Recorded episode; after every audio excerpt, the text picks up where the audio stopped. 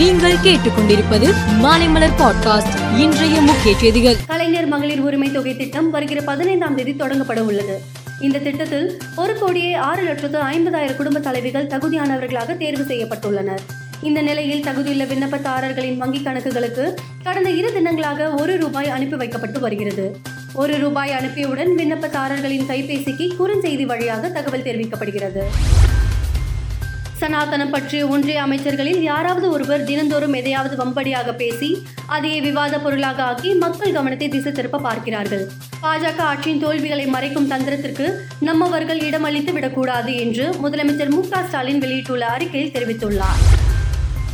தமிழகத்தில் Nipah virus பாதிப்பு யாருக்கும் இல்லை எனவே யாரும் அச்சம் கொள்ள தேவையில்லை கேரள மாநிலத்தின் அண்டைய மாவட்டங்களாக உள்ள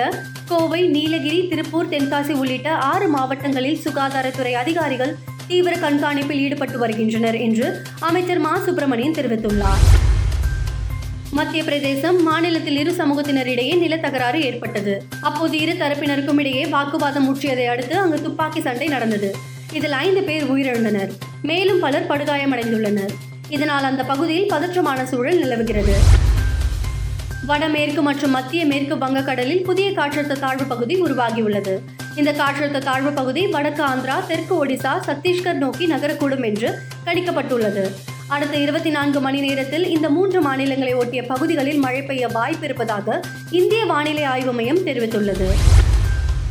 சர்வதேச கிரிக்கெட் கவுன்சில் வீரர்களுக்கான புதிய தரவரிசை பட்டியலை இன்று வெளியிட்டது இதில் ஒருநாள் போட்டிகளின் பேட்ஸ்மேன்கள் தரவரிசையில் இந்திய வீரர் சுப்மன் கில் இரண்டாவது இடத்துக்கு முன்னேறியுள்ளார் இவர் தவிர